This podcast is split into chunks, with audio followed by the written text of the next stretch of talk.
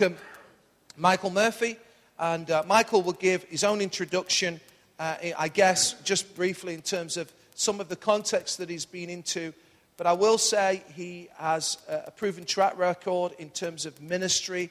He's worked with some of the best leaders in the world. Um, he's, he's led local church. And in this next season, he's now investing in churches and leaders really across the world. That sounds very glamorous, but if any of you travel a fair bit, you know actually there's no glamour to travel. Um, and uh, I am just absolutely thrilled that he's here. I, I got to know uh, Michael, uh, was introduced to him last year. This sort of time, actually, in London, made a connection. Uh, then, whilst I was out in, in, in, the States, I was able to just connect with himself and, and Valery, his wife. And uh, I just want to say this genuinely. It's not just like bigging it all up. He really is the real deal. We've had three days with him, and he's just great with kids. He loves people. He's very genuine, he's very real, and he's our kind of man. He's our kind of man of God to come through here. He's not a big shot, he's not Billy Big Boots. You know what I'm talking about? Who just think they've got it all together, and he's just absolutely fantastic. So, what I want to encourage you to do, Arena, is really open your hearts. You know, if it's your first time in, I want to say you're going to get something. If it's your thousandth time here, you're going to receive something from the Lord. So, I always think it's a good thing, and we always get a little bit you know, about this, but we're going to do it. I want us to stand to our feet. And I, okay, so I want us to stand to our feet. And I wonder if we'd give Michael Murphy a great big Arena Church round of applause. Amen. Hey, Arena Church, how you doing? You doing good? Are you doing well? It's honestly, it's so good to be with you. Uh, you can be seated. I, uh, we've got connections to the old country and uh, we, we, we, we love England, uh, except your rugby team. And, uh, um, and, and uh, my wife actually is from Cheltenham in Gloucestershire. So she was a posh girl, and, and she was about 10 years of age. Her parents came out to Australia, and, um, and I'm glad of that because uh, I wouldn't have probably met her otherwise. So we've been married 31 years nearly, and we've got three, three kids. Um, I say to people, I've got three kids and one wife, which, because of what I do, it's kind of handy only having one wife. Uh, and uh, our kids are growing up now. They, our, our, oldest is 30. She lives in London with her husband. She's a film, uh, film producer. And our youngest daughter lives in Los Angeles. She's a, a, a young adult pastor. So we told the kids they could change the world, and darn it, they believed us. Uh, so we are we're a totally global family. Our son, uh, who is 28, so our oldest daughter's 30, our youngest daughter's 26, and our son's 28. Um, he lives in our home actually uh, with his wife because we're hardly ever there. As Pastor uh, Christian said, we are. Um, we've been in ministry for about 30 years, which does make us officially old. And, uh, and, and we, um, we, we just had, I, honestly, I was born again with a spiritual silver spoon in my mouth. Um, I came from a, a, Catholic background and then went wild for about four years or so, uh, just in the party scene, in and out of relationships, a long way from God. And had a, had a car accident actually that, I, that should have killed me. I flipped a car. I'd been drinking way too much that night. I was fortunately by myself. And uh, it was a VW, but it literally squashed the bubble on the VW. I can remember hanging upside down in the car by the seatbelt, should have been killed, had a little scratch on my back, that was all. And I thought, man, if I had have ended eternity right there, uh, I just knew I didn't have a relationship with Jesus. So that started me on a search, and I happened to, just happened to, walk into a service at what is now Hillsong City. Um, it was not that then, it was called Christian Life Center City. Pastor Frank Houston was the pastor there at the time, Brian Houston's dad. Brian was preaching, one of the first times he'd preached a Sunday night message. And of course, it just, all the lights went on for me. You know, sometimes we think things are accidental, um, but I, I've given up really believing in accidents and any sort of luck. I just know God is able to put us where He wants us to be in time and space. And I'm going to believe with you today that that's exactly the case for you no matter how you got here, no matter how long you've been coming, or it's your first time, like me, join the club. We're first timers here at Arena. Um, I just, I've got a confidence that God has got something to say to you. Not because I'm here. Um, in fact, to be really honest, whenever I get up behind a pulpit and open God's word, I consider it an amazing blessing. And I don't just say that. Uh, the brokenness in our lives, my wife and I, um, we are just very grateful. We're, we're, trophies of God's grace. When I was, when I was about 18, I, um, I was going out with a young lady. And uh, again, this might be a bit raw, a bit early in the relationship for you and I, but we'll give it a shot. Uh, we'll take it out for a spin, eh? And, and, and so uh, I, we, we actually fell pregnant. And uh, we, were, we were very young. Uh, I was really quite irresponsible at that, at that time. Uh, I say to people, when I came to Christ, I couldn't spell responsibility, let alone live it. Um, I'm learning to spell now, uh, just.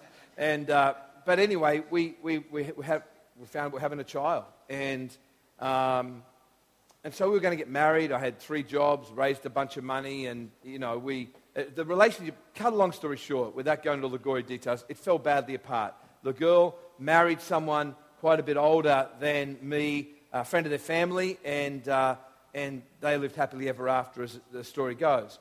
But I never saw the baby. So I was about, um, you know, it was born on my birthday. So every time my birthday would come around, I'd be aware of how old the baby would be. And at times, not in a weird way, I'd be in shopping centres going, I wonder if that seven year old is my daughter. Don't know. So, anyway, that was the story. And we, we, uh, we helped to plant the church with Brian and Bobbie Houston, uh, now called Hillsong and we were there for 18 years, and then, uh, sorry, there for, uh, for 12 years, and then 18 years after that, we actually were pastoring our own church. But just about a year into pastoring our own church, I was preaching one Sunday night. And no, it was in the morning, sorry, one Sunday morning, just, just like I am now. And a couple of people responded when I gave an opportunity for people just to, just to cut to the chase and say, you know what, I really want God in my life. I don't know how it's going to work out. Uh, and I'm going to do that at the end of the service um, in about three hours. I've got a lot to say this morning.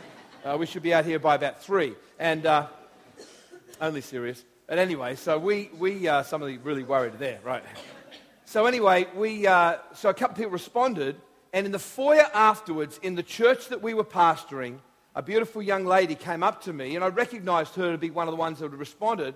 She looked at me in the eye and said, I'm your daughter. So I like, that was what I did too. I said, I'm so pleased to meet you. Can I give you a hug? So there I was hugging my daughter the first time I ever laid eyes on her. You know, those words, I'm your daughter, they just, I don't know, they, they, they, it's like they made my heart do cartwheels. I just did. I fell in love in a, in a dad kind of way. Um, I had my own beautiful wife at the time, and our kids had been born. They were only little tackers at the time. And, uh, but it just turned my world upside down. Um, and you know what? They're simple words.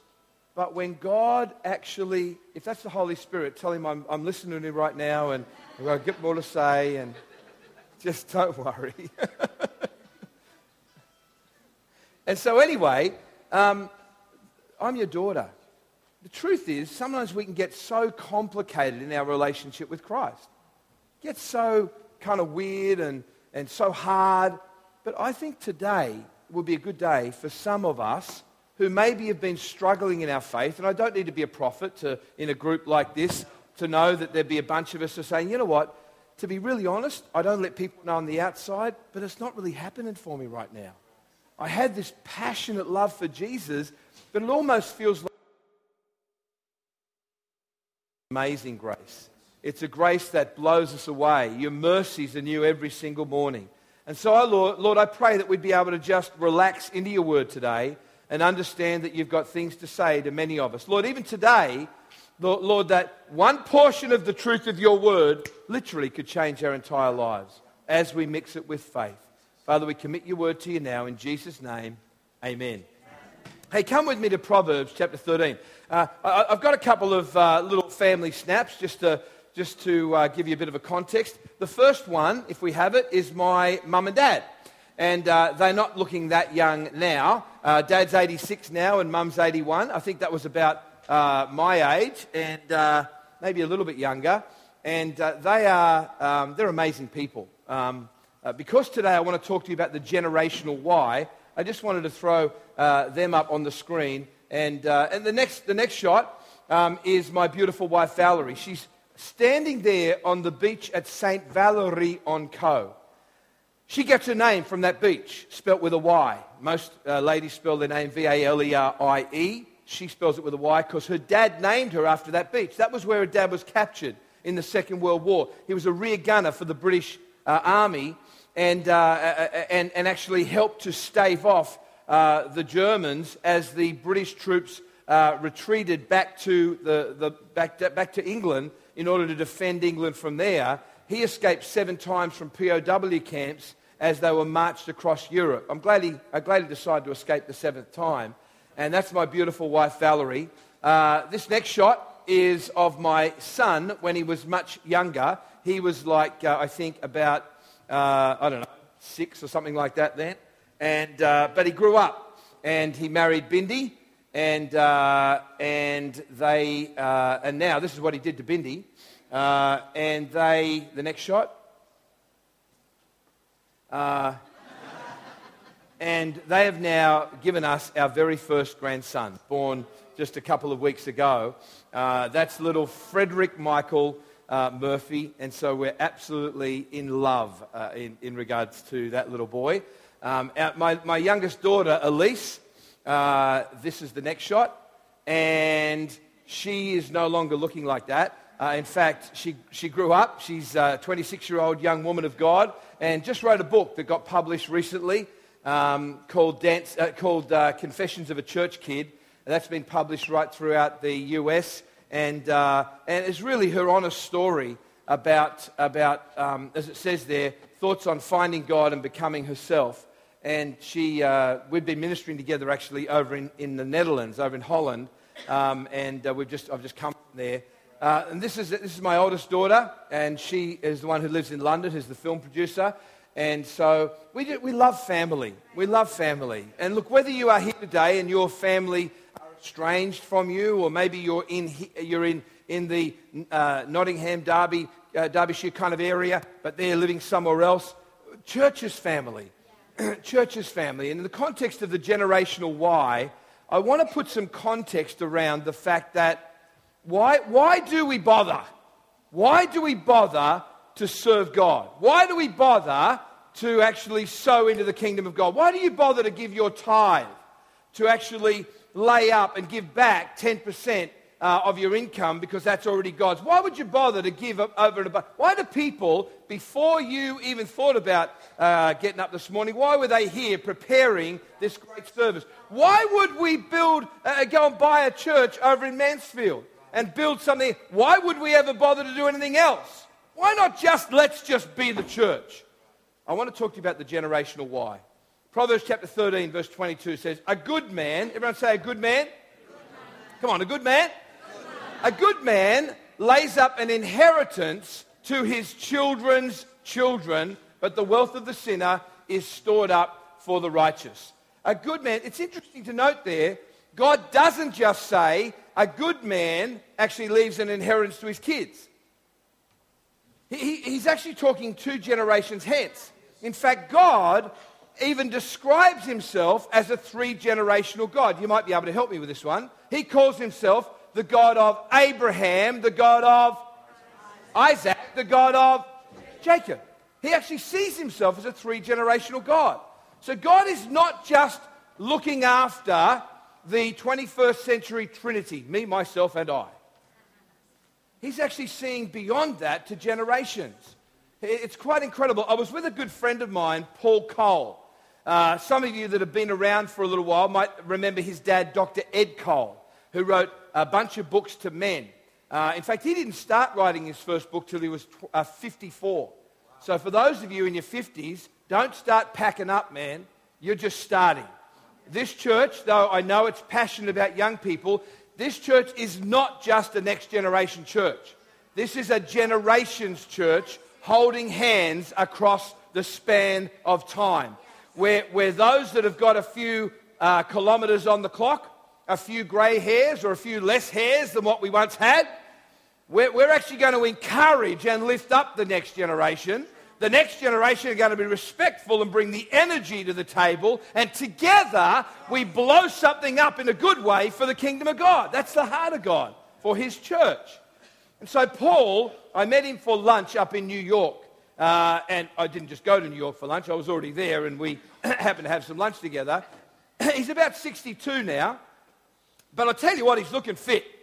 He's, uh, he's obviously been exercising, he's been working out, he's been eating well. And I said, Paul, if one, if one fella can say it to another fella, you're looking pretty good, buddy. And uh, he simply just, he almost ignored the comment. He says, no big deal. He said, here's what he said it's just a gift to my grandkids.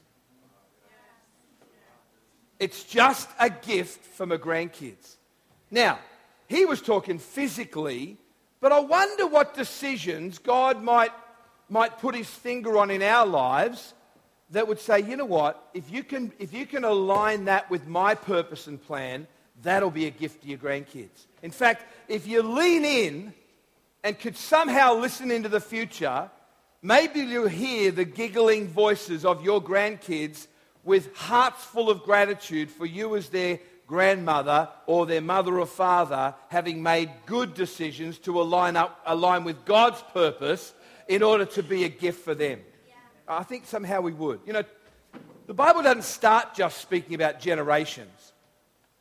It has a lot of words in the New Testament, uh, several actually, to deal with the concept of time. We know we, we live within time.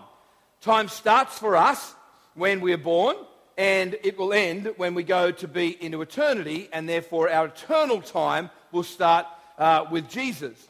Um, and, you know, they, they, Oscar Wilde, I think it was, said that there are two great days in the, in the life of every man and woman the day he's born, or she's born, and the day he finds out why. I want to talk to you about today the generational why. The generational why. You see, the first word in the New Testament to deal with time is the word chronos. It's the word, we get our, our word and concept chronology. So it's the ticking of the clock kind of time.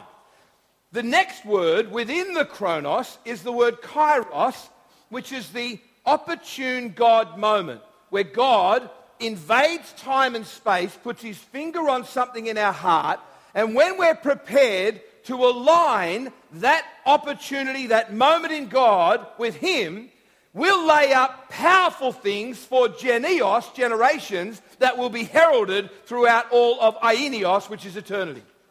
Let me do it again for you. There's chronos time. We're living within that. There are moments in God, and, and, and honestly, it could well be one of those moments for you today, where you say, God, you are, you are challenging me about this. I'm not going to angst about it. I'm not going to get condemned about it. I'm just going to give it to you and I'm going to uh, invite your partnership in the kairos moment to lay something up for genios in order to be heralded throughout all of aionios eternity. That's the heart of God. Hey, come with me to Genesis. Genesis chapter 49. Genesis chapter 49. There's a, a song that some of you might remember. I think he was an American guy, but I may be wrong on that. A guy named Eric Clapton. He wrote a song called Tears in Heaven. Was he British? There you go. Lots of good things come out of Britain. Uh, so he wrote a song called Tears in Heaven, which you remember was a real tearjerker. He lost his, his young child, and, and uh, I mean, man, I, you know, I can't even think about it without almost melting. But I reckon the verse in the Bible that literally brought tears to heaven was, can be found in the book of, uh, of, of Judges. Uh, chapter 2, verse 10, it says, Another generation rose after them who did not know the Lord nor the work that he'd done for Israel. What a tragic verse. Another generation rose after them who did not know the Lord nor the works that he'd done for Israel.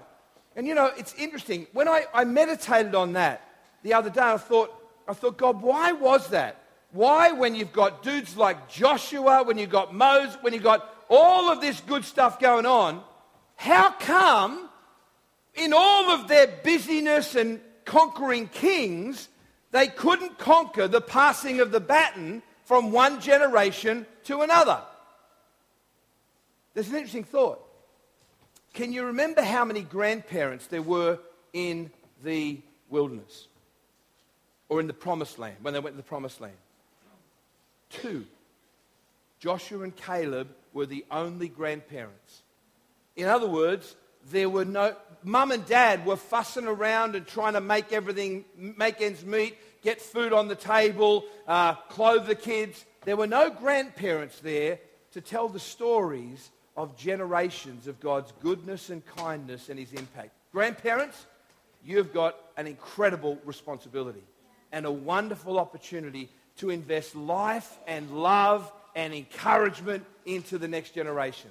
That's kind of not the main thing when I say it's kind of just throw that away for free, for free. But, but hopefully you can, you can see that that's a powerful thing. In Genesis chapter 49 and verse 29, we pick up the story where Jacob is about to die.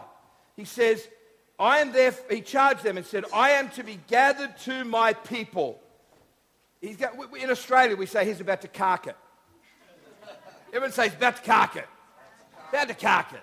And uh, he says, I, I want you to gather, uh, be, I want you to bury me with my fathers in the cave that is in the field of Ephron. I think that's Zach's great, great, great, great grandparents, the Hittite.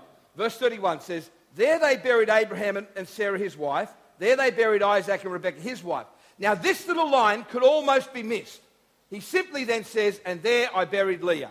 Amen. It's like, big deal. Big deal. What's so good about that? What's so good about where you bury someone? Like, come on. Well, back then it was a really big deal. They, they, they would bury uh, heavy hitters together. So Abraham and Sarah, I think you'd agree, were some of the biggest heavy hitters in terms of leadership. He was called the father of faith in all of Israel. Isaac and Rebekah were also uh, of, of the God of Abraham, Isaac fame, and, and Jacob. And Jacob is also a really important leader who became Israel, the father of the nation of Israel. So he says there, There I buried Leah. Now, it is totally unremarkable until you know the backstory. The backstory is this Jacob saw this young, I, I want to be nice in church, but she was a good sort. She was a good look. She was a, she was a hottie, all right? He, the, no, the Bible says she was beautiful of appearance and form. I don't think it's talking about the form of her personality. So Jacob saw her, and I don't know whether he actually said this. He may have said, hubba, hubba, hubba, hubba, hallelujah. he was just taken by her. So much so, he went straight to her dad and said, Mr. Mr. Laban, he said, I want to marry your daughter because she has got such a beautiful personality. And, and he said, you can, you can actually do that, son, if you work for me for seven years. I reckon that'd sort the men out from the boys, don't you? Some young, young guy here sees a beautiful young lady, goes to dad. Dad says, Sure, you can marry her. Work for me for seven years. I wonder how many young guys say, Ah, she wasn't that good looking after all. You know? well, Jacob thought she was because he did work for seven years. And again, I know this is Sunday morning, so I'll keep the details sketchy on the wedding night. You'll be glad of that. The wedding night did come, though and, and the tent was dark. She had the veil on. They had the wedding night. Enough detail? And then he woke up in the morning and the sun was up. She had her veil off. He turned over. Ah! It wasn't Rachel. Dad had done a switcheroo overnight. I'm going somewhere with this, you'll be glad to know. He actually put Leah in the tent under the veil instead of Rachel, her younger sister. When he, when he quizzed Dad about it, Dad said, no drama. He said, it's not a cool thing for the younger daughter to get married before the older daughter in our custom. So you can have both of them if you work for me for another seven years. So, man, this guy, this guy, the deceiver, actually met a bigger deceiver. And uh, that's a whole other message. But anyway, they, they, they start journeying together. Leah every night, where the Bible actually says, though he loved Rachel, the Bible actually says he did not like or love Rachel. That word in the, in the Hebrew is he hated Leah. You, you can imagine the resentment and stuff that was built up. And, and, and Leah, all she could hear from the tent of Rachel and Jacob was giggling and laughter, and all that could be heard from her tent was deep, racking, sobbing tears. She was a young lady that felt unloved, unlovely, and that her life didn't count for anything. What a, what, a, what a horrible thing to have to go through. You see, that's not just Bible. Some of you have struggled with those same thoughts. Feeling unlovely, feeling unloved, unlovable, and maybe what's, what's my life count for? Maybe some of the fellas here, you don't feel unlovely, but maybe, maybe you had the question, have I really got what it takes? Have I really got what it takes to make a difference for God in this generation? And you know, God, in his, in his great grace and wisdom, actually strengthens young Leah in the midst of this whole thing. She says, Well, what am I going to do? My husband clearly doesn't love me. I've seen the goo goo eyes that he has on when he looks at Rachel, and all he seems to do to me is roll his eyes. I am just broken. Again, I'm feeling unloved, unlovely, and that my life's not counting for anything. So Leah says, Well, I might have some kids to him. Rachel at the time couldn't have any children. So Leah, Leah has four kids. She has Reuben, Simeon, Levi, and Judah. And, uh, and, and, and back then, name and nature meant a whole lot. In fact, one of the things that happened in this whole deal is our daughter we named Leah. Same spelling. And when she learnt that Leah's name in the Bible, eh, or the Bible describes her, though it describes Rachel, beautiful appearance and form, it describes Leah as someone who is dim or dull eyed. Oops. the Hebrew doesn't get any better. The Hebrew of Rachel is that she was a, a beautiful young lamb. The Hebrew of Leah is that she's a wild cow. When our daughter brought up in, a, in, a, in a, a church environment, we'd become a Christians when she was very young. And uh, when she started learning this, she said, Dad, Leah, what were you thinking? I said, I wasn't thinking. I just like the name. So in this case, she had Reuben. Now, Reuben means behold a son.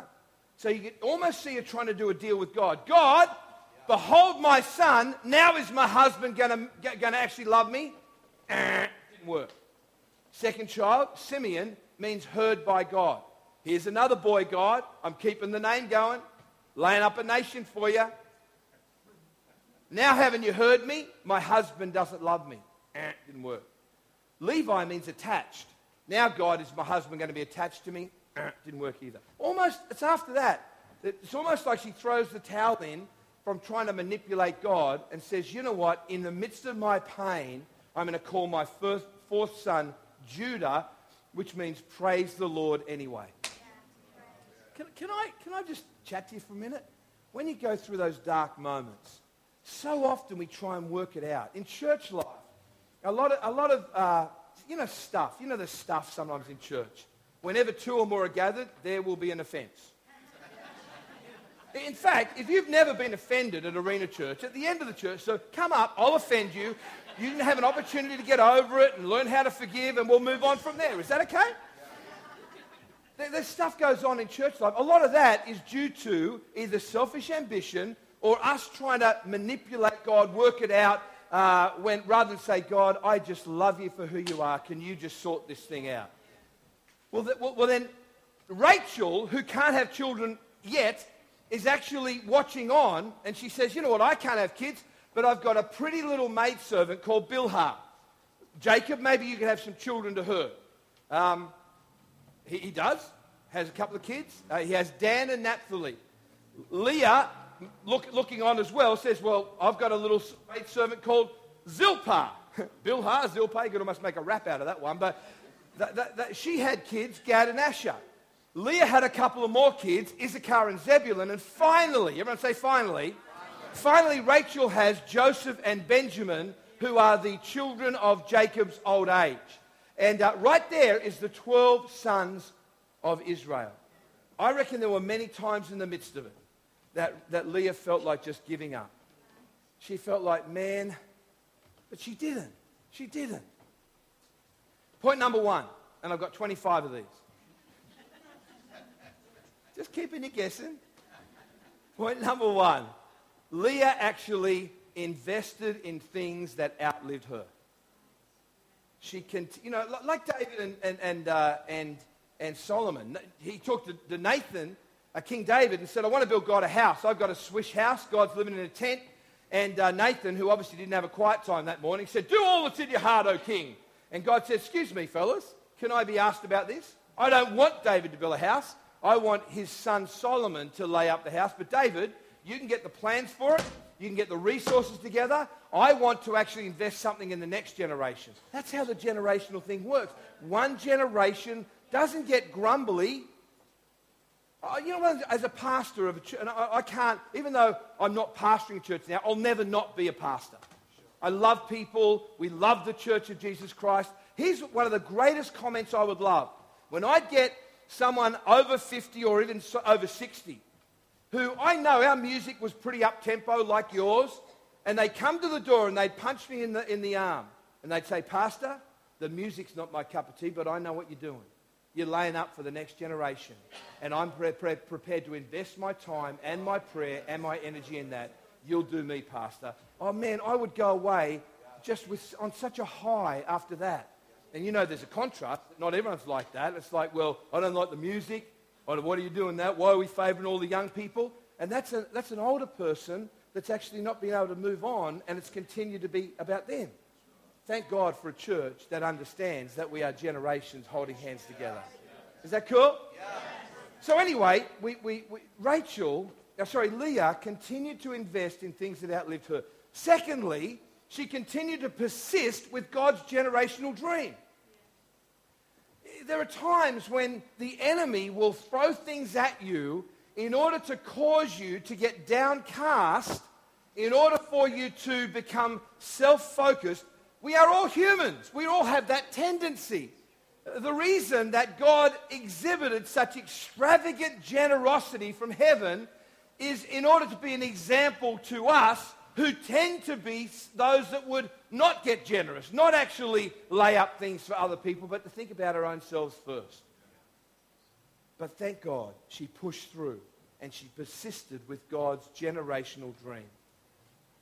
I say thank God she did. Ever say thank God for Leah? Come on, thank God for Leah. Because here's why. No Leah, no Levi. Remember that was her third son. No Leah, no Levi. No Levi, no Moses. No Moses, no first five books of the Bible, no Ten Commandments, and no Exodus out of Egypt. Can you say thank God for Leah? But there's more. There's more. Thank God for Leah because no Leah, no Judah, no Judah, no Boaz, no David, no Solomon, no Psalms, Proverbs, Ecclesiastes, or Song of Solomon. How many can say thank God for Leah? Thank God she didn't throw in the towel. But there's more. You see, no Leah, no Judah, no joy to the world, the Lord is come. No Christmas. no Mary, no Joseph, no Savior of the world. But there's more. You see, even though Benjamin was born through Rachel, she actually died at childbirth. And so, on whose knee do you think Benjamin was brought up? Thank you, Leah. No Leah, no bringing up of Benjamin, no Apostle Paul, no half the New Testament. Thank God for Leah. You know, so often we think too early about our lack of impact. You are, as you continue to align those kairos moments with God, you are continuing to lay up something incredible as you continue to carry a God focus of generosity, of selflessness. You're laying up something powerful for generations that will be heralded throughout all of eternity. But there's more. The Bible says that the gates of heaven are made of one particular sort of stone. Can anyone help me with that? Pearl. A pearl.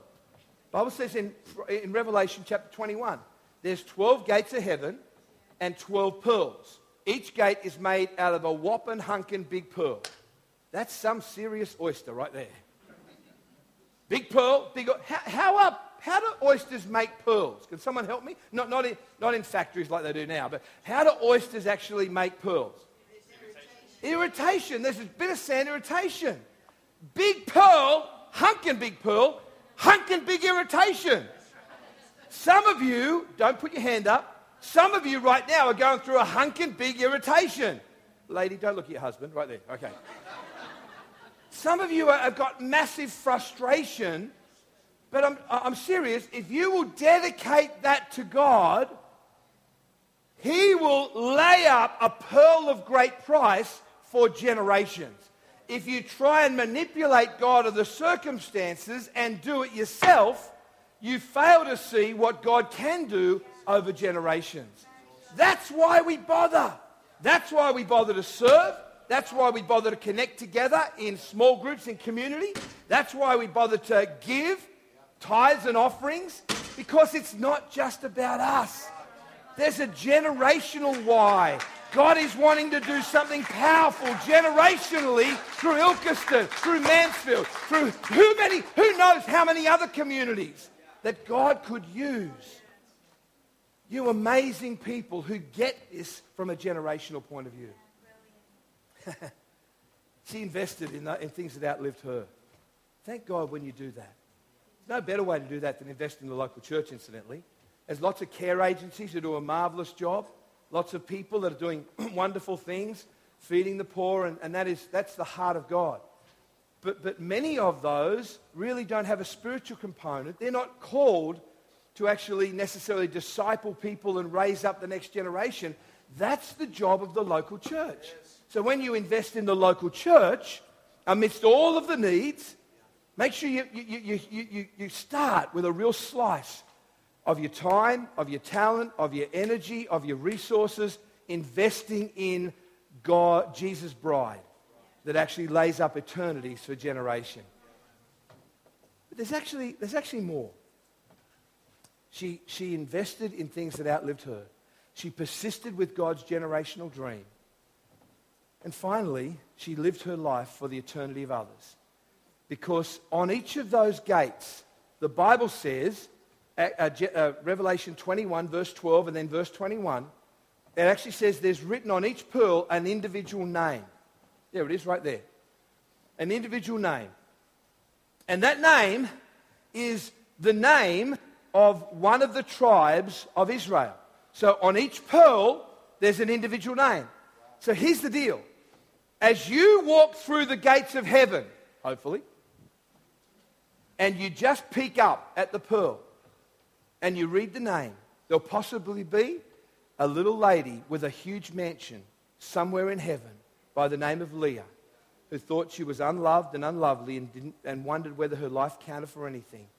And she'll have a wry smile because there'll be a 50% chance that you'll walk as you go through the gates of heaven under the names of one of the sons that she persisted and gave birth to and laid up half the nation of Israel.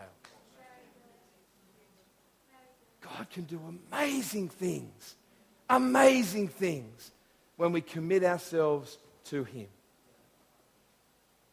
Where do you stand before Jesus? Like, how's it, like really? Take the mask off, come out from behind the facade. Because I know we can do that times. I do. I, honestly, there's been times as a pastor that my heart has been dry as old boots. If you like, I've been backslidden of heart. Thought I'd say that now rather than the start because you may not have listened to me. I'm doing great right now, freshness in God, and, and, and most times I was. But the times, I, like, if you honestly, if I, asked, if I was asking myself this question at times in my life, I thought, man, God, you seem so far away. Lord, I, I just, seems like there's ages since we've even, even talked, let alone received something fresh from your word, let alone been reduced to tears by your amazing grace and love. Where do you honestly stand before Jesus this morning? And I wonder, would you have the courage to say, you know what, Michael? I believe that the Holy Spirit is speaking to me this morning, and it's about time that I actually acknowledge my need of Him. Because actually, it's been a long time and it's not really happening. There might be some here, and a friend has, has brought you along. Let me say, they're a good friend. They're concerned not just about uh, your welfare, but they actually they, they love this community. And frankly, with that overflow of love, I guess they said, hey, I want you to enjoy it as well. But it's not just about a community, not just about a family. It's actually about a personal relationship with God. Where do you stand? Because I am, I am itching right now to pray for everyone here who would say, you know what, Michael, honest, I'm, I'm away, I'm distant from God. My, my walk with Him is bumping along the bottom. And, and I don't want to stay there. I just, I want to acknowledge. I've, I've, I've given a little bit of my heart this morning, a bit of my story, took, taken a risk in terms of vulnerability. I don't need you to do that back. I just need you to do it for God, to God and say, Lord, I, I need you. I need you in my life. So we're going to pray just in a moment. Could I ask you to close your eyes? Every single person here. Just bow your heads. Let's do, everyone, come on, let's do some business with God. I want you to think about you, not the person next to you, and ask you this question Where do you stand before Jesus? In a moment, I'm simply going to count to three. And everyone